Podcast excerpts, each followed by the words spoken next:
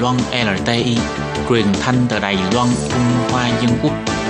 Mời các bạn theo dõi mục tin vắn lao động ngoài.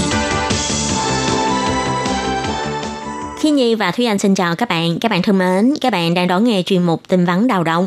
Trong phần tin vắn lao động của ngày hôm nay, Thúy Anh và Khiết Nhi xin mang đến cho các bạn hai thông tin như sau. Hơn 30% trường hợp vi phạm tuyển dụng lao động di trú bất hợp pháp là chủ thuê trong ngành ẩm thực. Chính quyền thành phố Đài Bắc tổ chức hoạt động tuyên truyền hướng dẫn. Và thông tin thứ hai, công ty Mutualtech sa thải 116 lao động di trú. 90% số lao động này đã chuyển đổi chủ thuê thành công. Và sau đây xin mời các bạn cùng đón nghe phần nội dung chi tiết của bản tin ngày hôm nay. Có nhiều cửa hàng kinh doanh ẩm thực nhỏ lẻ do không hiểu luật, thường có trường hợp xảy ra việc thuê người nước ngoài bất hợp pháp đến làm việc. Cộng thêm vì do bất cẩn, không có biện pháp phòng chống phù hợp, dẫn đến tai nạn nghề nghiệp như bị bỏng, bị thương trong lúc làm việc. Vì thế, vào ngày 28 tháng 10, Cục Lao động thành phố Đài Bắc đã cho tổ chức hoạt động tuyên truyền hướng dẫn ngành ẩm thực phòng chống tai nạn nghề nghiệp và tuyển dụng lao động nước ngoài để người dân có nhu cầu đến tham dự để biết thêm thông tin.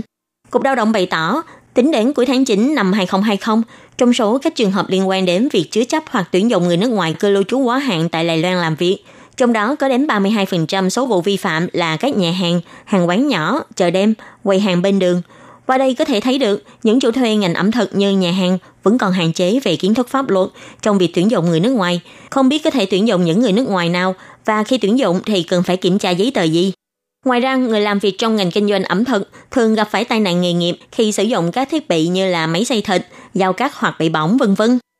Để giúp cho chủ thuê ngành ẩm thực nhà hàng tránh bị phạt do vô tình tuyển dụng lao động di trú bất hợp pháp và trang bị kiến thức về phòng tránh tai nạn nghề nghiệp, Cục Lao động thành phố Đài Bắc đã tổ chức hoạt động nhằm tuyên truyền phổ cập kiến thức pháp luật cần thiết về việc tuyển dụng lao động người nước ngoài, nhắc nhở chủ thuê tránh tuyển dụng lao động di trú bất hợp pháp, đồng thời chia sẻ phương pháp phòng tránh và ứng phó đối với các tai nạn nghề nghiệp thường gặp trong lĩnh vực kinh doanh ẩm thực. Và tiếp sau đây là thông tin thứ hai. Do ảnh hưởng của chiến tranh thương mại Mỹ-Trung, công ty sản xuất bò mạch in PCB Montreal nhà cung ứng linh kiện sản xuất điện thoại Huawei, đã tuyên bố rút toàn bộ vốn khỏi Đài Loan. Ngày 22 tháng 10 vừa qua, đã tiến hành đợt cắt giảm lao động đầu tiên gồm 412 lao động. Trong đó có 116 người là lao động di trú. Cục Lao động thành phố Tân Bắc bày tỏ, trong số những lao động di trú mà công ty này tuyển dụng, có hơn 90% đã tìm được công việc mới. Phía đơn vị này cũng sẽ đốc thúc các công ty môi giới làm tốt công tác phục vụ liên quan. Sau khi công ty Montreal tuyên bố sẽ rút toàn bộ vốn ra khỏi Đài Loan vào tháng 9 năm nay, dự kiến có 600 nhân viên chính thức sẽ bị sa thải. Kế hoạch đầu tư xây dựng nhà xưởng trị giá 3,3 tỷ đài tệ tại khu vực thành phố Tân Bắc cũng bị hủy bỏ.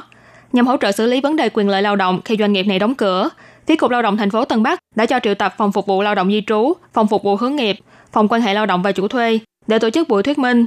Ngoài trừ chuyên án hỗ trợ để xin trợ cấp thất nghiệp, cung cấp thông tin tuyển dụng, gần đây cũng sẽ cho mời các doanh nghiệp về bao mặt in PCB khác như là công ty Career, Unitech vân vân tổ chức hội trợ việc làm, hỗ trợ lao động di trú nhanh chóng tìm được công việc mới.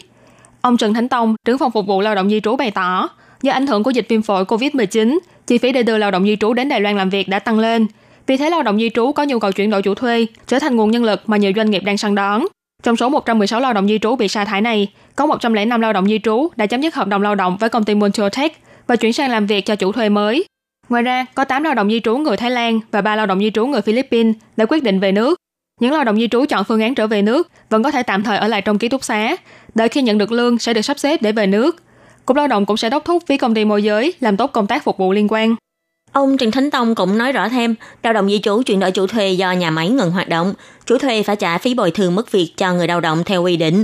Về phần này thì phía công ty Moncho Tech không có vấn đề gì, chỉ là các khoản chi phí khác thì dễ bị bỏ sót, ví dụ như là tiền tiết kiệm của người lao động, thuế thu nhập tổng hợp mà chủ thuê đã khấu trừ trước trong lương, vân vân. Về những khoản này thì phía chính quyền cũng sẽ yêu cầu công ty môi giới xác nhận rõ số tiền để người lao động được nhận lại đủ khoản tiền đáng được nhận. Ngoài ra, do lao động di trú làm việc trong ngành chế tạo, thích hợp để áp dụng luật lao động cơ bản. Nếu lao động di trú còn những ngày phép đặc biệt chưa nghỉ, thì chủ thuê cũng phải quy đổi lại thành tiền để trả cho người lao động.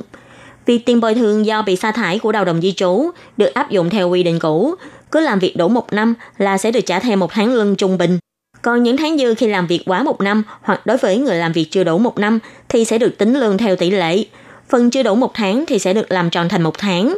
Ngoài ra, khoản bồi thường này phải được chi trả cho người lao động trong vòng 30 ngày. Các bạn thân mến, vừa rồi là bản tin vấn lao động của tuần này. Cảm ơn sự chú ý lắng nghe của quý